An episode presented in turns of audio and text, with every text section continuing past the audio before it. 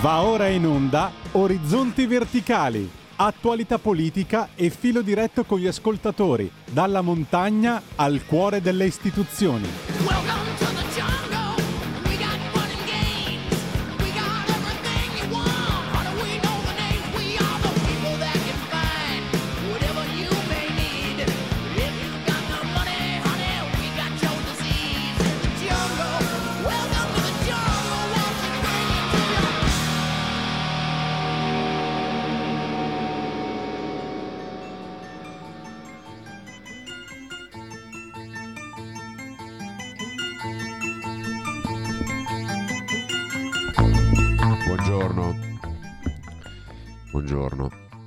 So che è lunedì e iniziare il lunedì con questa musica però ha un duplice eh, significato. eh.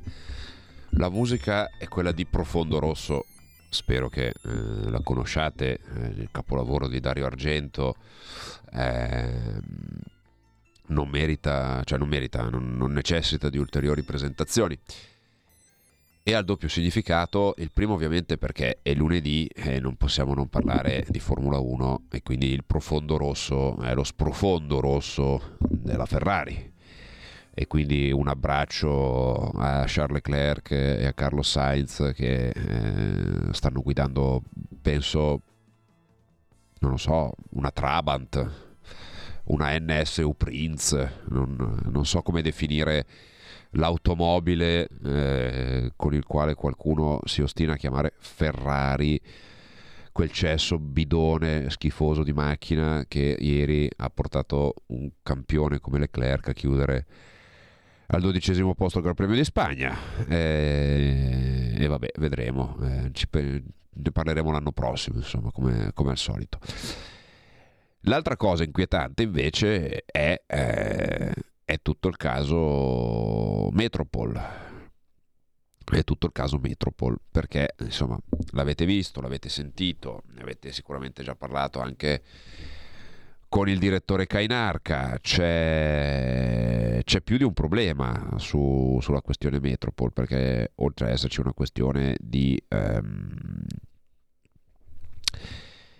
di merito, di merito perché proprio con ehm, quello che sta emergendo ancora oggi dalle, dalle dichiarazioni, dal- dagli approfondimenti fatti dalla, dalla verità, eh, è chiaro che c'è qualcosa sotto che è molto molto pericolosa e problematica perché eh, insomma hanno costruito un, eh, un caso, hanno costruito una narrativa, eh, hanno ehm, inventato di fatto una diciamo così mm, come possiamo dire hanno inventato un caso hanno inventato un eh, definire campione Leclerc mi sembra un'eresia. Leclerc lo vedo bene a pilotare i go-kart. Eh, eh, abbiamo evidentemente opinioni diverse, ma eh, adesso non voglio fare radio Formula 1, però diciamo che su questo. eh, quando la macchina funziona, Leclerc ha sempre fatta funzionare. Eh, certo che se tu competi con una, mm, una Red Bull che dà mezzo minuto a tutti e tu arranchi, eh, hai poco da essere campione. Se la macchina va mia, eh, che poco da fa. Eh, detto proprio detto proprio fuori dai denti. E allora andiamo a leggere qualche, qualche intervista. Tra l'altro c'è un'intervista di Claudio Borghi, ehm, senatore del Carroccio, che magari eh, lo dico al, al regista perché mi sono dimenticato di dirlo in apertura. Alle 10 magari proviamo a contattarlo. Eh, tanto il numero dovresti averlo, quindi alle 10 proviamo a metterci in contatto con lui perché era eh, tra l'altro era con eh, col ministro Salvini a Como per eh, la questione del, del piroscafo Patria del, del- del lago di Como. Però ha detto che se ha 5 minuti in quel frangente ci racconta di prima mano. Allora andiamo a leggere un po' cosa dice nella sua, nella sua intervista eh, al, mm, rilasciata al giornale di oggi. Gli 007 di Putin erano alla riunione. I danni per noi sono stati enormi. Scusate. Il senatore del Carroccio, membro della commissione di controllo, trappola per tagliare la strada alla Lega. Ora il tema si capovolge. L'appuntamento è per mercoledì al Copasir, di cui sono membro, spiega Claudio Borghi Aquilini, senatore della Lega. Ascolteremo Alfredo Mantovano, che ha la delega per gli 007 dalla Premier e gli chiederò se i nostri servizi sanno qualcosa di tutta questa storia del Metropol. Pareva una vicenda di tangenti, o almeno così era stata presentata, ma adesso i fatti hanno preso un'altra piega. Lei come legge la trama raccontata dalla verità? Abbiamo tre protagonisti presenti al Metropol di Mosca e tutti e tre sembrano avere un ruolo diverso da quello che immaginavamo.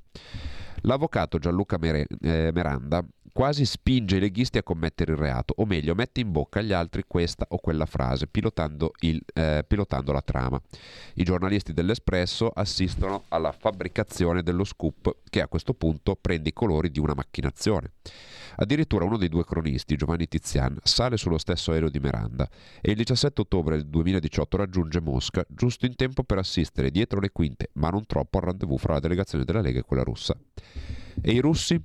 Adesso scopriamo che famosa, alla famosa riunione del 18 ottobre 2018 c'è almeno un ufficiale delle spie di Mosca. Curioso, la trama potrebbe essere capovolta. Da scambio presunto di mazzette a complotto? Non sono complottista, ma qui il racconto ufficiale fa acqua da tutte le parti. Finora sapevamo che si erano mossi certi personaggi con l'idea di far arrivare nelle casse della Lega montagne di soldi illegali. Il danno per Salvini alla vigilia dell'Europeo 2019 è grandissimo e solo un paio di mesi fa l'inchiesta della Procura di Milano è stata archiviata. Non c'è stata corruzione, non c'è stato nulla di nulla. Ma tutto questo lo scopriamo solo ora.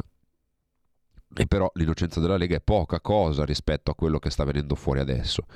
Una trappola costruita apposta per tagliare la strada al carroccio, anche con la partecipazione di segmenti dei servizi russi. Ma l'accusa rivolta alla Lega non era proprio quella di avere un rapporto privilegiato col potere russo. A quanto pare quella narrazione non sta in piedi. Strano, qui sembra tutto preparato a tavolino e la presenza di pezzi di intelligence putiniana fa crescere l'inquietudine. Chiederemo a Mantovano di dirci quel che sanno i nostri servizi. È però nota un'analogia con quanto accaduto in Austria. Si, riesce, si, riferisce al caso del vice cancelliere Strache. Ricordate? Il brillante astro della destra austriaca conversa Ibiza con una ragazza avvenente e si lascia andare a discorsi poco raccomandabili, promette commesse, appalti a sedicente nipoti di un oligarca russo in cambio di finanziamenti. Nel 2019 esce un video di quel meeting che gli stronca la carriera. Strache si dimette, in quel caso c'era sicuramente la manina di qualche apparato di intelligence, abilissimo nel confezionare dossier che poi forse sono sfuggiti di mano. Non so, ma trovo parallelismi che sarebbe interessante comprendere meglio. Non voglio formulare conclusioni che sarebbero premature, ma dobbiamo capire se c'è stato un tentativo di condizionare la democrazia e incastrare Salvini. Questo è quanto, eh, è quanto eh, scrive Stefano Zurlo sul giornale, anzi poi c'è un altro c'è un altro pezzo, sempre per quanto riguarda, adesso non è più storia di presunte tangenti, ora la vicenda dell'Hotel Metropol diventa una questione di sicurezza nazionale, come sottolinea la Lega che chiama in causa il COPASIR, il comitato parlamentare per il, che controlla i servizi. Mercoledì verrà ascoltato per un'audizione già programmata il sottosegretario della delega dell'intelligence Alfredo Mantovano e quella sarà l'occasione per porre le domande giuste, quesiti che aumentano di giorno in giorno. L'ultima novità emersa dall'inchiesta della verità è che ha letto gli atti del fascicolo la presenza della famosa riunione fra italiani e russi al tavolo dell'hotel Metropol di Mosca il 18 ottobre 2018 di un ufficiale dei servizi russi dell'FSB, Andrei Karachenko, classe 1980, identificato dall'AISI con la sponda degli 007 di un paese amico. Strano che ci faceva un personaggio del genere a quella riunione, la vicenda assume sempre più contorni inquietanti. Fra l'altro Karachenko era in contatto con l'avvocato Gianluca Meranda, il vero dominus di tutta questa saga che assomiglia sempre di più ad una macchinazione, una trappola per incastrare la Lega e il suo leader Matteo Salvini alla vigilia delle europee del 2019 un passaggio molto importante per la politica e la destra. Una relazione delle fiamme gialle depositata peraltro quasi tre anni fa e dimenticata in fondo a quei faldoni accredita una versione completamente diversa di tutto quell'intrigo. Si viene a sapere dunque che Giovanni Tiziano, uno dei due giornalisti che avevano firmato lo scudo dell'Espresso che scoperchiò lo scandalo, conosceva Miranda. Lo sentiva e lo incontrava spesso, proprio in quei mesi cruciali. Addirittura salì sullo stesso aereo decollato da Fiumicino per Mosca il 17 ottobre del 2018, il giorno prima dell'attesissimo meeting. Lo scoop non è reso conto di qualcosa che si è scoperto, ma viene costruito in tempo reale e i due giornalisti, Giovanni Tiziano e Stefano Vergine, assistono in diretta dietro le quinte alle fasi della trattativa. Miranda, un legale espulso dalla massoneria, sembra coltivare ehm, un suo particolare disegno. Più che portare una montagna di soldi alla Lega, pare attento a mettere nei guai il carroccio. Alcune foto disponibili sul suo cellulare rientreranno nel servizio dell'Espresso che farà il giro del mondo provocando un danno d'immagine pesantissimo alla Lega.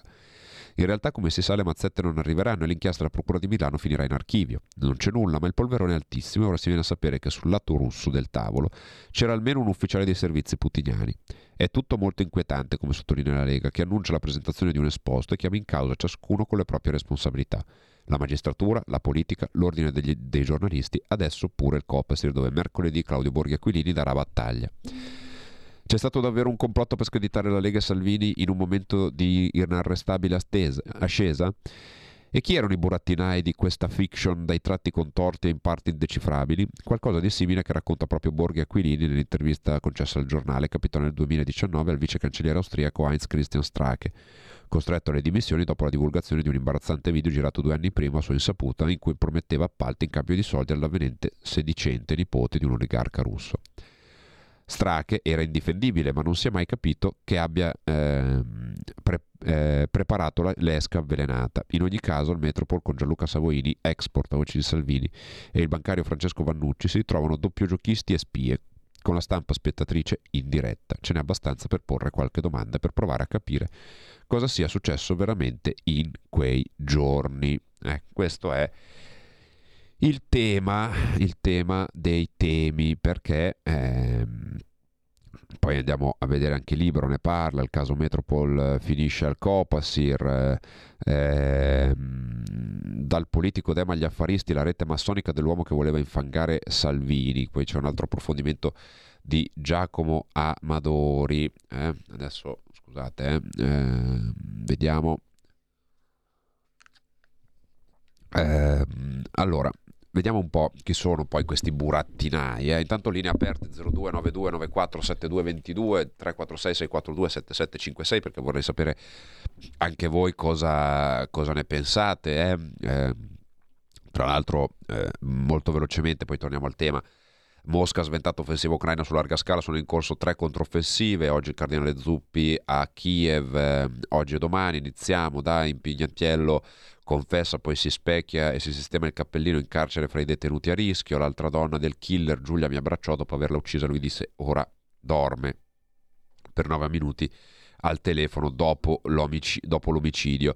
Io spero che questo pezzo di merda, scusate il francesismo, finisca in carcere il resto dei suoi giorni e marcisca eh, nel peggior modo possibile perché eh, uccidere una donna e per di più incinta eh, perché, perché non sai tenertelo nelle mutande, eh, scusate l'ennesimo francesismo, ma di questo si sta trattando, vuol dire che eh, io pur essendo contrario da sempre e per sempre alla pena di morte, però ci sono veramente casi come questi dove faccio fatica a, eh, a trattenermi, quindi eh, non mi resta che augurargli tutto il male del mondo. Pronto?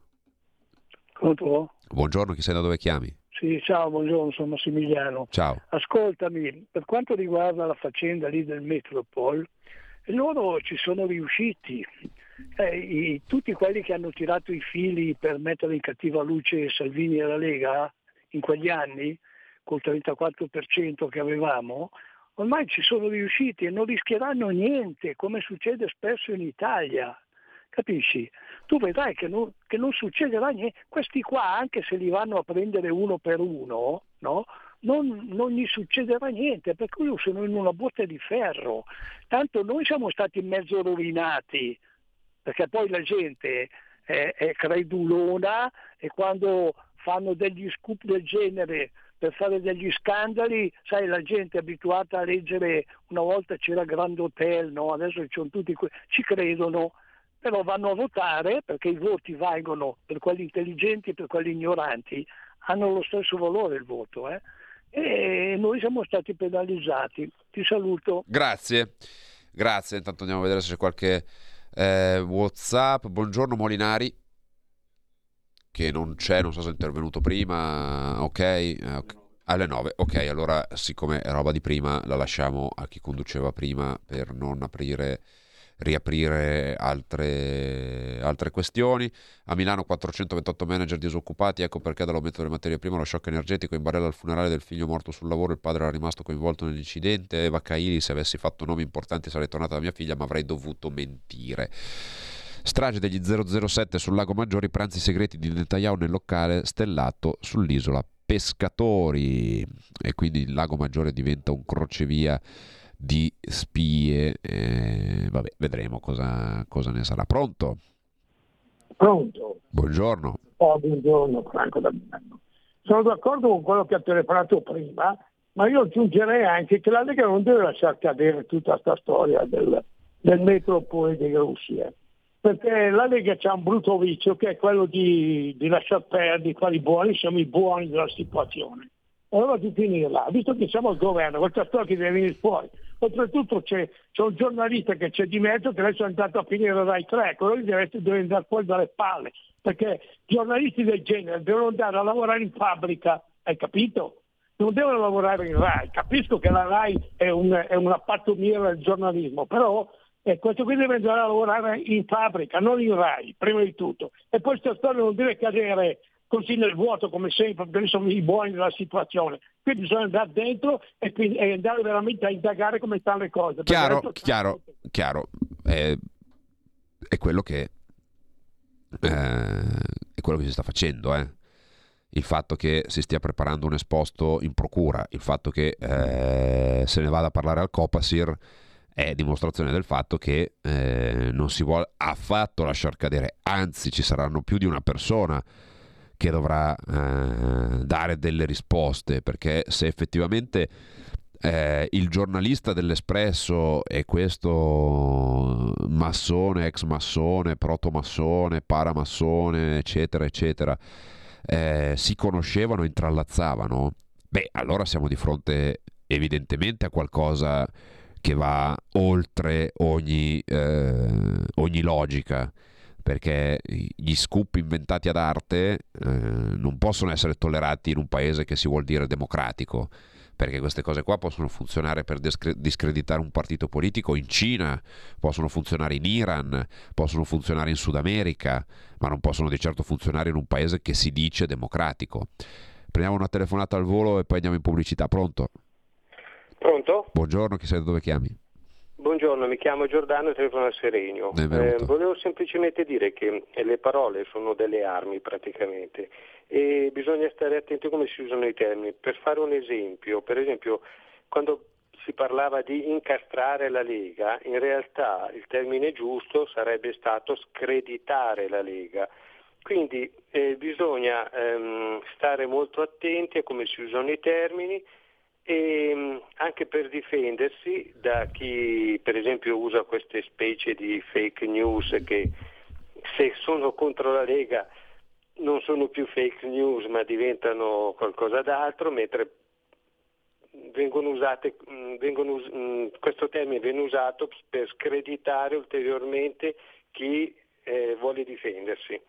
Buona giornata. Grazie. Eh, andiamo in pubblicità, poi riprendiamo da dove siamo, da dove siamo arrivati. Tutte le domeniche, dalle 8 alle 10, la rassegna stampa del giorno e alcuni dei fatti principali della settimana che si è appena conclusa, con ospiti e telefonate in diretta. La domenica mattina non perdere contatto con la realtà su Radio Libertà, senza filtri né censure.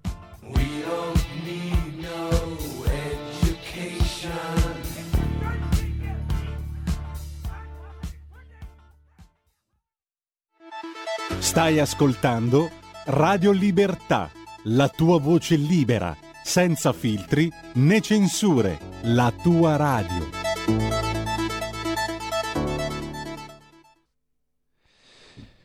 Ok, allora, ehm, il silenzio che c'è da parte dei giornalisti dell'Espresso di Marco da Milano ci chiede Paolo da Marsala, buongiorno Panza, come mi chiedo come sanno tutti, certi giornali segnano libro paga della sinistra, appoggiati dalla magistratura e finanziati dallo Stato stesso, non sia il caso di togliere i fondi pubblici ai giornali, obbligare Mattarella ad azzerare il CSM, magistratura e via dicendo, cosa è necessario mettere in galera questa gentaglia, ci scrive Mauro, e poi è chiaro che poi le reazioni della gente non possono che essere queste qua, perché quando si vede una situazione di questo tipo, ehm, è chiaro che la gente reagisce in, in questo modo perché eh, a parte che non c'è un altro giornale che ne parli, eh, stavo scorrendo velocemente il Corriere, non ne parla, parla di Brad Pitt, di concorsi pubblici, smart working, eh, Tari, Lufthansa, prezzo del petrolio, eh, crollo del ponte in India, l'abito bianco della sposa di Sallusti, quello che fa il bagno nella piazza a Roma, eh, quando fare la visita oculistica, chi soffre di dermatite, eh, crollano le compravendite dello Stato, l'aborto è il primo processo mediatico, storia di riti, tumore del polmone, l'elisir della bellezza, Emanuele Filiberto, Re Carlo va in Transilvania, Varsavia 500.000 contro il governo, la terza puntata del podcast. Insomma, sul Corriere la notizia che c'è probabilmente uno dei più grossi scandali di giornalismo del nostro tempo, ovviamente, ovviamente non viene, non viene, neanche minimamente menzionata, ma ormai lo sappiamo che il Corriere eh, va bene per incartarci il pesce. Pronto? Pronto, sono in diretta io? Sì, sei in diretta, benvenuto, chi sei da dove chiami? Allora, ciao Alessandro, io sono Giorgio, un imprenditore di Torino e mh, sono un leghista da sempre, però devo dirti una cosa, eh, sicuramente ci hanno tirato, hanno fatto un, una manovra schifosa ai nostri confronti, però bisognerebbe anche dire che Savoini non è stato molto, è stato un po' sprovveduto. Vabbè, perché comunque... eh, essere sprovveduti non vuol dire essere necessariamente un delinquente. No, no, no, Eh, ma infatti non è un delinquente. Io sono, ho sempre apprezzato molto sia Savoini che la sua opera di avvicinamento alla Russia, che io stimo molto.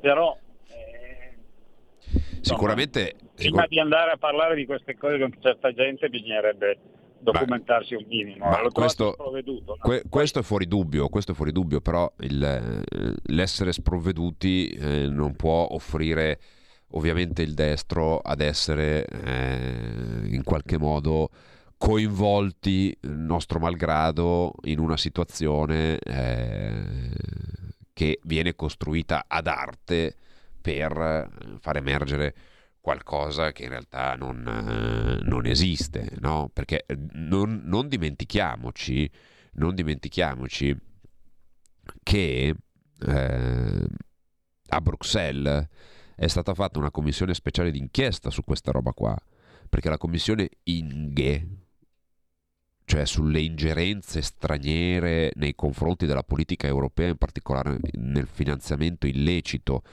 dei partiti politici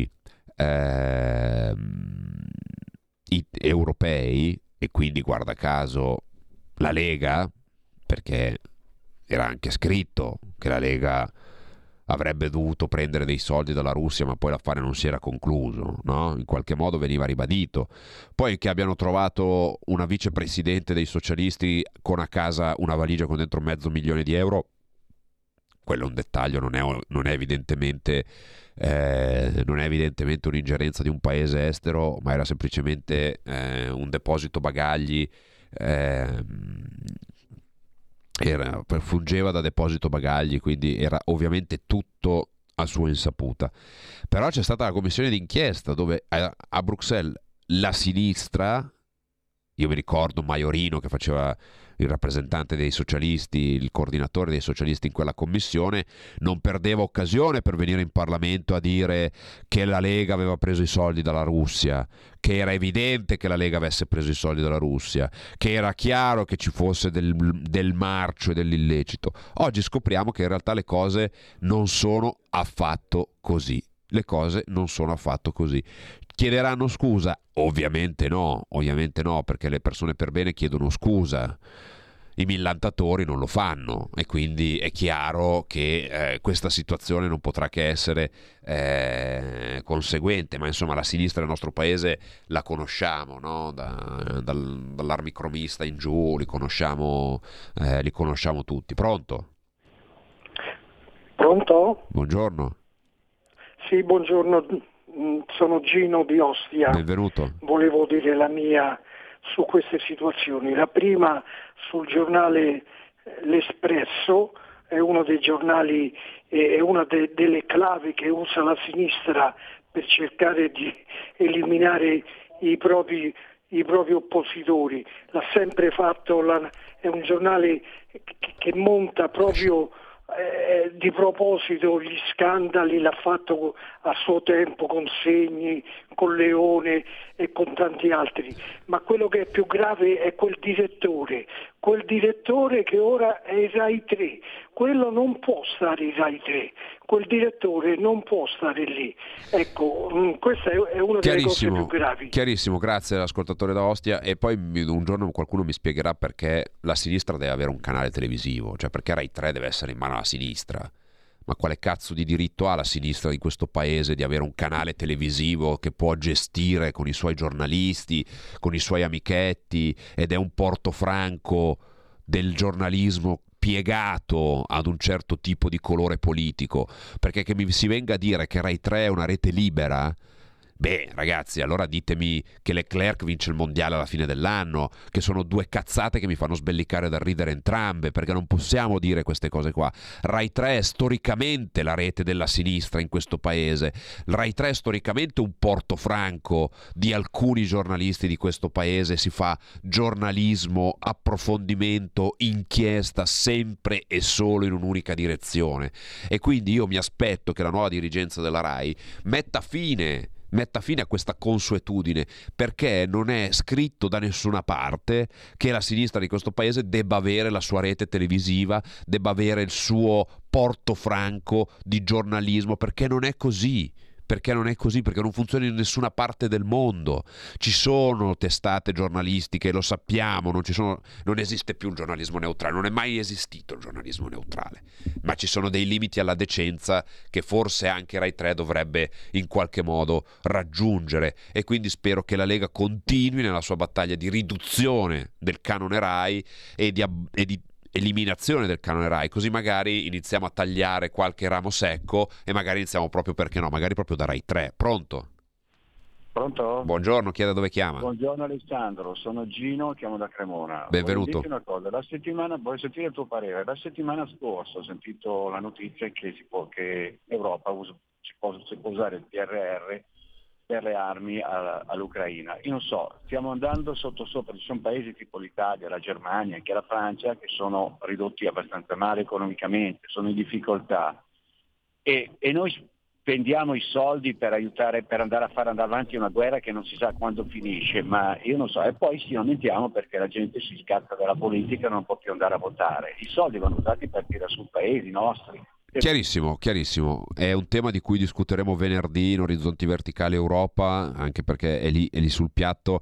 Però oggi vi chiederei la cortesia di stare sul tema Metropol perché il tema è assolutamente caldo. E vi, leggo, vi leggo anche qualche, qualche messaggio che è arrivato nel frattempo. Volevo, eh, questa mattina sentivo Paolo Miele a Radio 24 derubricare il fatto del Metropol, la cosa passata è già archiviata come se non fosse più il caso di parlarne. C'è di buono che almeno hanno accennato al fatto, ci scrive Beppe da Como, ringraziate la verità, altrimenti i delegati leghisti dormono a fronte di ogni attacco, sono passati anni. No, non è proprio così, svegliamoci, facciamoci sentire anche in governo, verità sui corrotti in Europa, ci scrive eh, Maurizio. eh, vabbè, poi questo ascoltatore mi manda una roba sull'orsa abbattuta in, eh, in Trentino, ma è un video di YouTube che ovviamente io non manderò.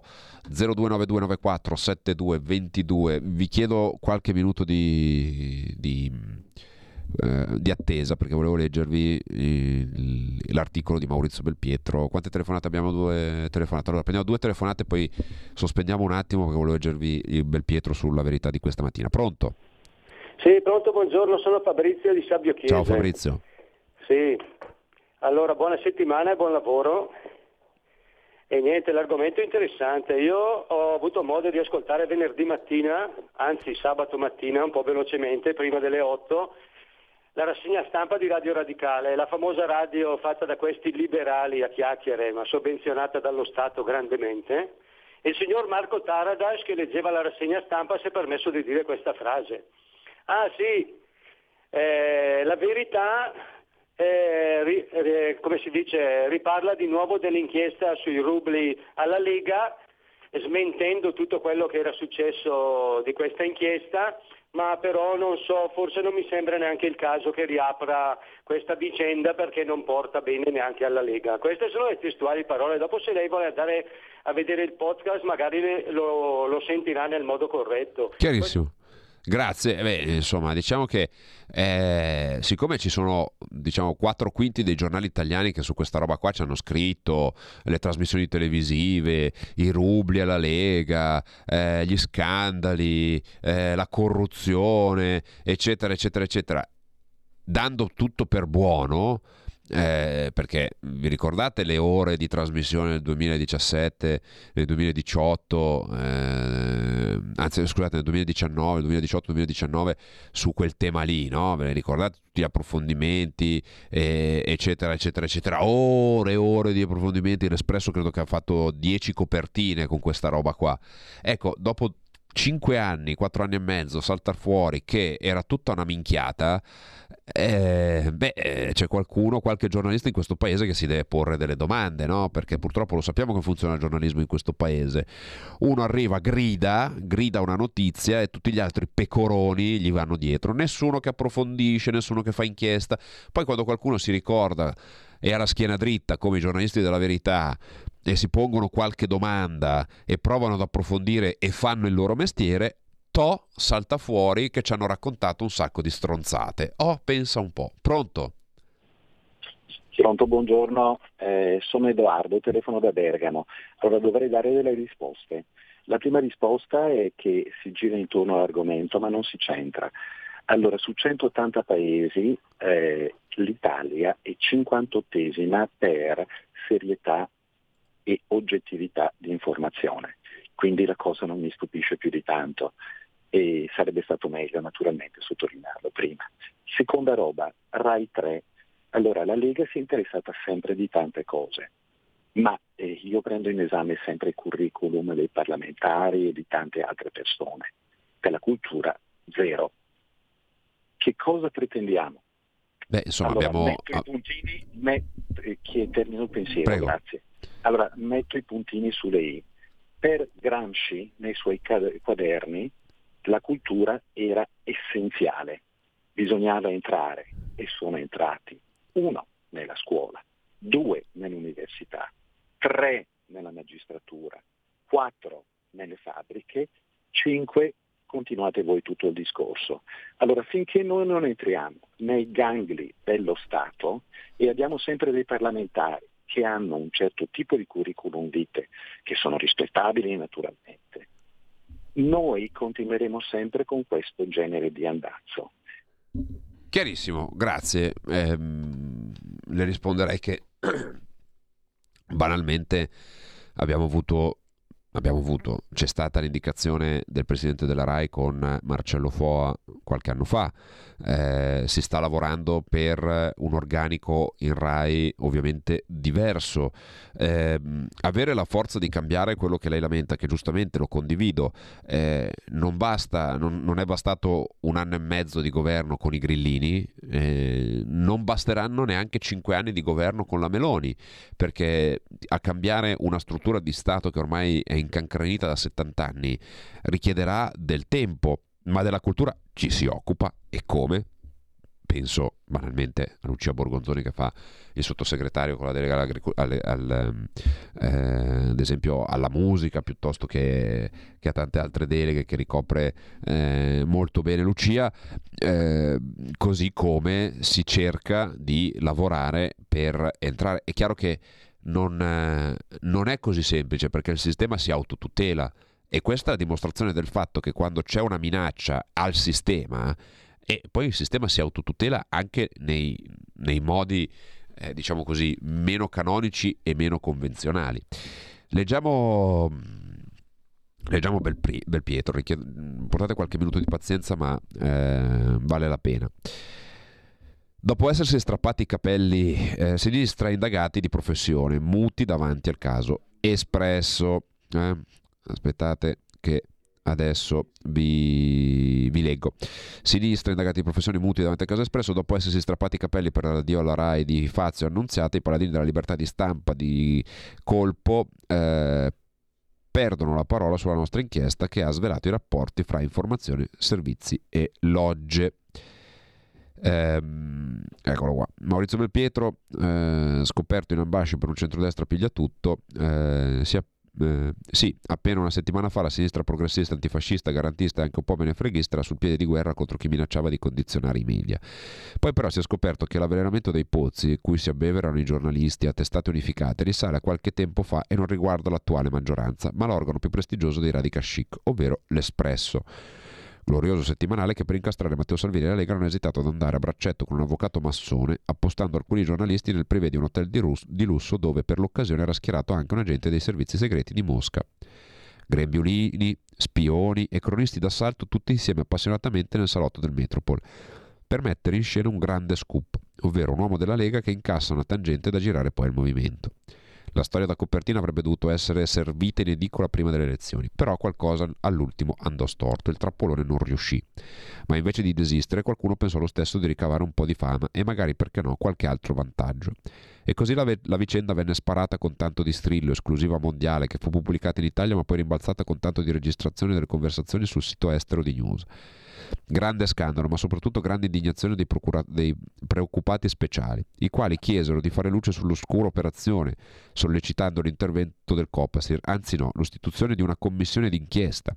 Nel frattempo i giornalisti dell'Espresso che avevano messo a segno lo scopo avevano anche pronto un libro che ovviamente, dato che si parlava di petrolio e di soldi esentasse, non poteva che chiamarsi Libro Nero della Lega. Nessuno si chiese se quel denaro esistesse davvero, se cioè se ci, se ci, fosse cioè davvero possibile portare in Italia una nave carica di petrolio per vendere poi il greggio a una raffineria nazionale. Nessuno appurò se quelle tangenti fossero davvero state incassate.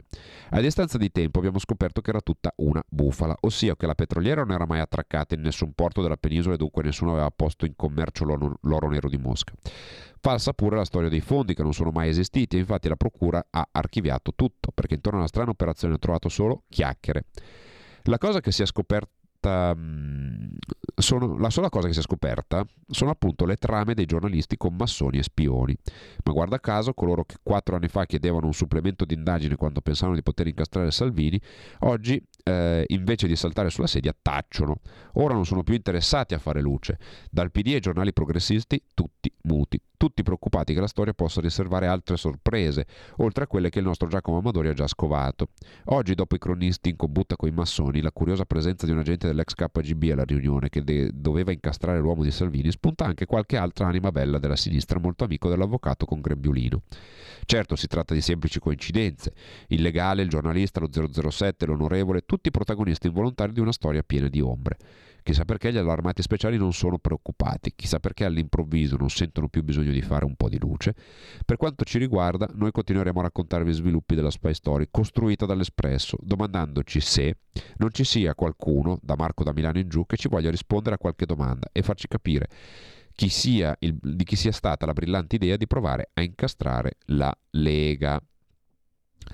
E per quanto riguarda questo, vi leggo anche, appunto, visto che si parlava di, eh, di Amadori, di Giacomo Amadori, vi leggo anche il pezzo di, eh, di Giacomo Amadori, da, dal politico Dema agli affaristi, la rete massonica dell'uomo che voleva infangare Salvini. Nel caso del falso scoop dell'Espresso, l'avvocato Miranda è centrale, nella sua loggia spicca il ruolo dell'ex deputato PD Ciauchi, i tentacoli da Castelvetrano a Parigi. Eh, nei più esclusivi eh, del mondo, insieme con l'ex portavoce del politico italiano più influente di quel periodo, Matteo Salvini per discutere di affari con un finto imprenditore che in realtà è un agente dell'FSB, il servizio di sicurezza federale dell'ex KGB. Un ufficiale specializzato in attività di influenza, ingerenza, propaganda e disinformazione, interessato a far arrivare le carte con la proposta indecente sul tavolo di Salvini e allora e dell'allora premier Giuseppe Conte. Una recita, era, eh, una recita in cui nessuno era quello che diceva di essere. Certamente non lo era Gianluca Miranda eh, che per anni, eh, per anni considerato uno dei mariuoli che trattava finanziamenti illeciti per la Lega e che adesso si è scoperto che più che per il Carroccio lavorava per l'Espresso, indossando i panni dell'infiltrato o peggio dell'agente provocatore. Ebbene, quell'avvocato controverso, amico del giornalista Giovanni Tizian, autore del libro nero della Lega, a quel consesso era giunto per rovinare il carroccio con l'iPhone in modalità recording e ci era arrivato, come vedremo in questo articolo, in un modo un po' estemporaneo, grazie alle sue frequentazioni massoniche, ai suoi ganci con la politica, ma non quella di matrice leghista, bensì quella d'area PD. Nel primo ritratto che, dice- eh, che dedicammo a Miranda sul panorama, era il luglio del 2019, avevamo già ricordato la sua passione per le logge, anche quelle coperte, e i suoi rapporti con l'ex deputato Dem Khalid Chowki, collegamenti che si sono rilevati decisivi nella marcia verso Mosca. L'incontro con Chowki è forse uno uno snodo cruciale. Dedito alle relazioni internazionali del Mediterraneo, il quarantenne marocchino aveva rapporti stretti sia con i servizi segreti, sembra aggiornasse l'AISE su quanto accadeva nel Maghreb, che con le logge. E ad affila- affiliarlo eh, potrebbe essere stato proprio Miranda. Ma facciamo un passo indietro. Quattro anni fa avevamo raccontato che il gran maestro della Serenissima Gran Loggia d'Italia, Massimo Cris- eh, Criscuoli, Criscuoli eh, Criscuoli Tortora, nel 2015 aveva firmato contro l'avvocato calabrese un provvedimento di espulsione immediata per gravi colpe e gravissime, a cui il diretto interessato non si era opposto. Miranda era stato cacciato per aver attentato all'armonia e all'integrità della Gran Loggia. Per il Gran Maestro il disegno di Miranda, che aveva rapporti con importanti ambasciate, russa, iraniana, indonesiana, era, chiaro, conquistare la creatura di, Cri- eh, di Criscuoli Tortora per poter sfruttare la rete internazionale a cui era collegata l'obbedienza. A un evento parigino arrivò al Gran Maestro più di qualche segnale di fastidio per quella decisione e in Italia alcune piccole logge continuarono a invitare Miranda come ospite d'onore con tanto di posto a Oriente dentro al Tempio. Ma le vicende odierne sembrano dare ragione a Crioscoli Torta, che, eh, Tortora, scusate, che all'epoca inserì due interessantissime pagine sul professionista calabrese nel dossier che consegnò all'antimafia alla voce Situazioni da monitorare. Le carte segrete sono state depositate nel 2017 quando Criscuoli Tortora venne convocato al presidente Rosi Bindi per parlare di mafia e massoneria. Infatti l'ex ministro della, Sanità e i suoi commissari erano convinti che Messina Denaro fosse coperto da una loggia di Trapanese.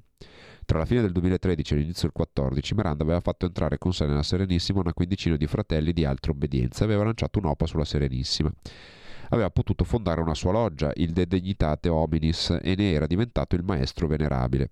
In quella nuova avventura aveva portato con sé un generale dell'esercito in pensione, D.P. che aveva operato per quasi tutta la carriera nel Sismi i servizi segreti esteri e un noto costruttore calabrese e un mediatore italiano di petrolio in Algeria. Dopo l'espulsione di Miranda, anche i suoi uomini si divisero in brocco e dopo qualche tempo la Serenissima erano venuti a sapere che in un hotel di Roma l'avvocato e i suoi sodali avevano tenuto a battesimo la filiale di una loggia riservata serba in Italia, che aveva come diramazioni anche in Ungheria e in Romania un trampolino di lancio perfetto per entrare nel circuito della massoneria russa e dei suoi gran maestri. Nel frattempo Miranda entra a far parte della loggia Salvatore Allende del Grande Oriente di Francia.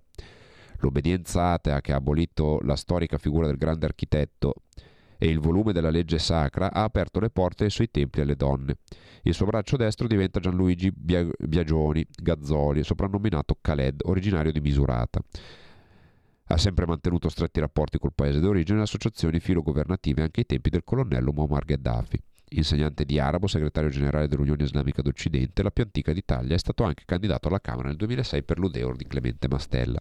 Il suo nome compare nella Moleskin Lilla di Miranda in un elenco di presunti massoni. Sotto la data del 27 aprile 2016 si legge l'acronimo GODF, che sta per Grande, eh, Grande Oriente di Francia.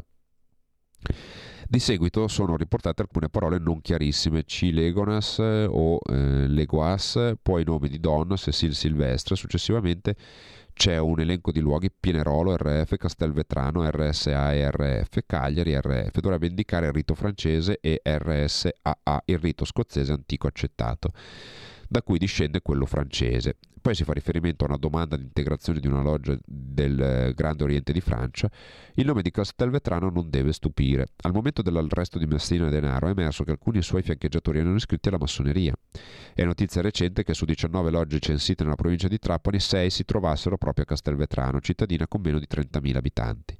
Una di queste, regolarmente iscritta al Grande Oriente di Francia, nelle scorse settimane ha dato incarico a un avvocato per tutelare l'immagine, il prestigio e l'onore dell'associazione della massoneria. Chissà se era la stessa che Miranda intendeva portare sotto l'influenza del Grande Oriente di Francia? In data 30 maggio 2016 nell'agenda Lilla sono elencate alcune logge e i presunti appartenenti. Nella Parigina Allende sono, spunt- sono appuntati i nomi di Miranda e di altri tre suoi stretti collaboratori. Sono indicati tutti come ehm, come terzi gradi della cosiddetta massoneria azzurra, ovvero maestri muratori dell'arte muratoria. Nella demos di Nizia e Cancia invece l'amico Biagioni con uh, un altro terzetto. Sotto Pinerolo compaiono altre sei persone, quasi tutti questi nominativi sono citati in un altro documento ritrovato nel cellulare di Miranda, quello degli affiliati alla rispettabile loggia La Rose de, eh, de Telem, François Reblé il cui tempio era in via Avezzano a Roma. Ricordiamo che Reblé è l'autore del romanzo cinquecentesco Gargantua e Pantagruele, che contiene la storia dell'abbazia di Telem, che nel primo libro del ciclo viene donata da Fra Giovanni Fracastutto. Eh, Telem fracassa tutto. Eh, Telem sarà il regno della libertà e tutto tutto vi andrà al contrario delle regole tradizionali. È la citazione che si trova alla presentazione della loggia di Miranda. Vi saranno accolte solo donne belle, ben formate e di buon carattere, uomini belli, ben formati e di buona indole, soprattutto insieme.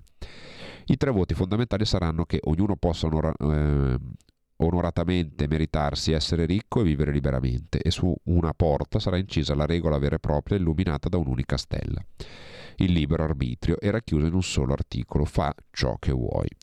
Una sorta di società ideale che ispirò la comunità fondata negli anni venti del Novecento dall'occultista Alistair Crowley. Nelle carte eh, agli atti c'è anche un invito del 4 maggio 2018 al solenne rituale di, di iniziazione di quattro bussanti, tra cui Antonio Tortorici, Tortorici, un ex appartenente all'Arma dei Carabinieri, in cui il nome risultava inserito anche tra i membri del comitato Salvini Premier inaugurato nello studio di Meranda. Il dress code per l'evento era lo smoking. L'elenco degli appartenenti alla Rose de Telem è stato creato il 16 dicembre 2015 e modificato per l'ultima volta il 21 maggio 2019, due mesi prima del sequestro del telefonino del legale calabrese.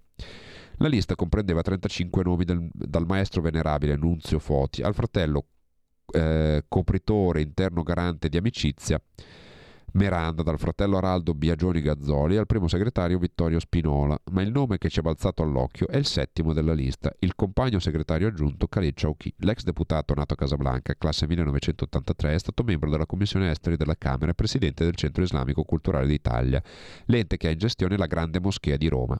Per anni ha imperversato in tv a discettare sullo scibile umano e a dare lezioni a tutti, ma intanto, secondo documenti ritenuti attendibili dagli investigatori, si diceva che ai riti massonici e ai commerci con la banda del, del Metropol eh, ciao chi è stato sentito dalla Procura di Milano per spiegare tali rapporti. Meranda lo conosco credo dal 2016, mi è stato presentato un caro amico italiano di religione musulmana, ex direttore della scuola libica di Roma, Gianluigi Bigazzoni, eh, Biagioni Gazzoli, massone a sua volta.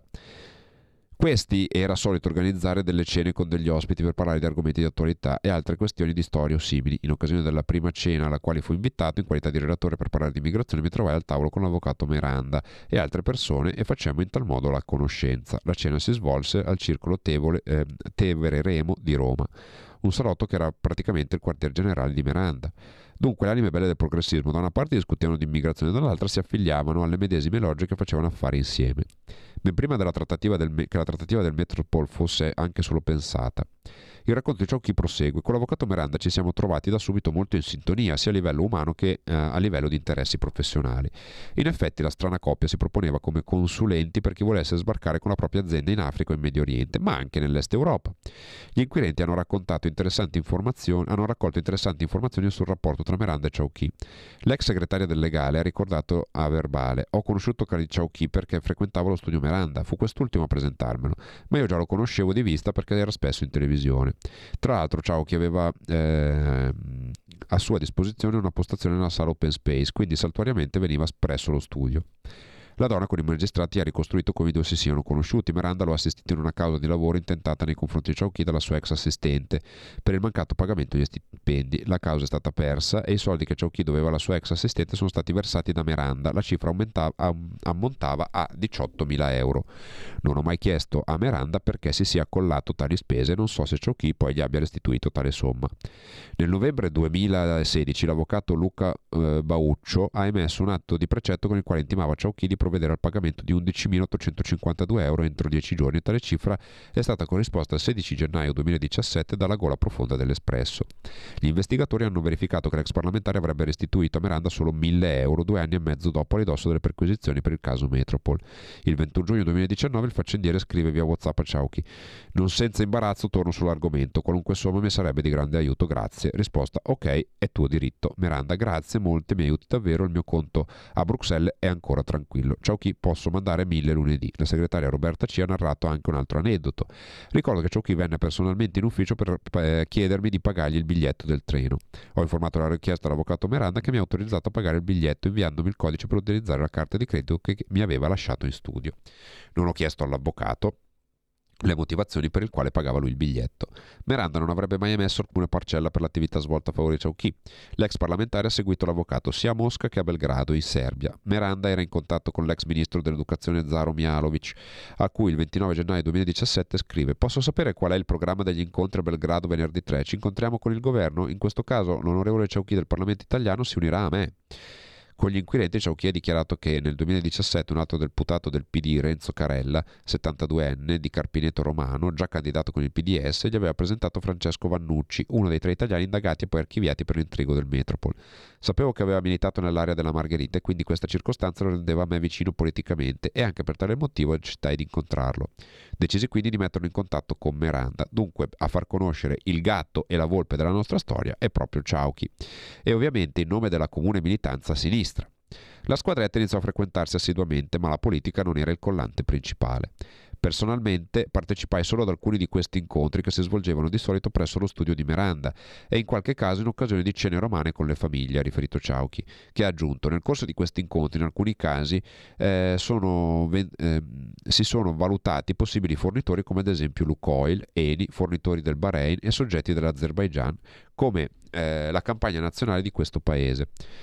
Si iniziò a valutare anche altre possibilità di business, nelle quali ricordo per esempio un caso di GV, esperto di finanza, eh, andò per conto di Miranda a esplorare un paese africano. Io non venivo messo al corrente di tutto. Avevo instaurato un rapporto di amicizia con Miranda e Vannucci e questi mi aggiornavano di tanto in tanto dei progetti in corso. In poche parole, il progetto era il petrolio era un vecchio pallino della banda, ben prima dell'arrivo di Savoini.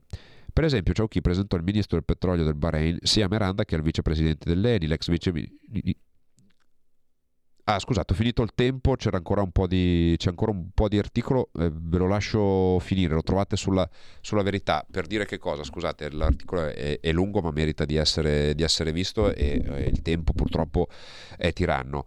Per dire che cosa? Che tutto quello che c'è dietro la macchinazione del Metropol ha delle origini che vanno approfondite e su questo sarà necessario anzi indispensabile fare chiarezza. Scusate se sono andato lungo, scusate ma era doveroso farlo. Grazie a Federico dall'altra parte della regia, grazie a Pierluigi Pellegrini al quale ho rubato qualche minuto, grazie a voi che ci avete ascoltato, grazie a tutti, buona continuazione con Radio Libertà. Avete ascoltato Orizzonti Verticali.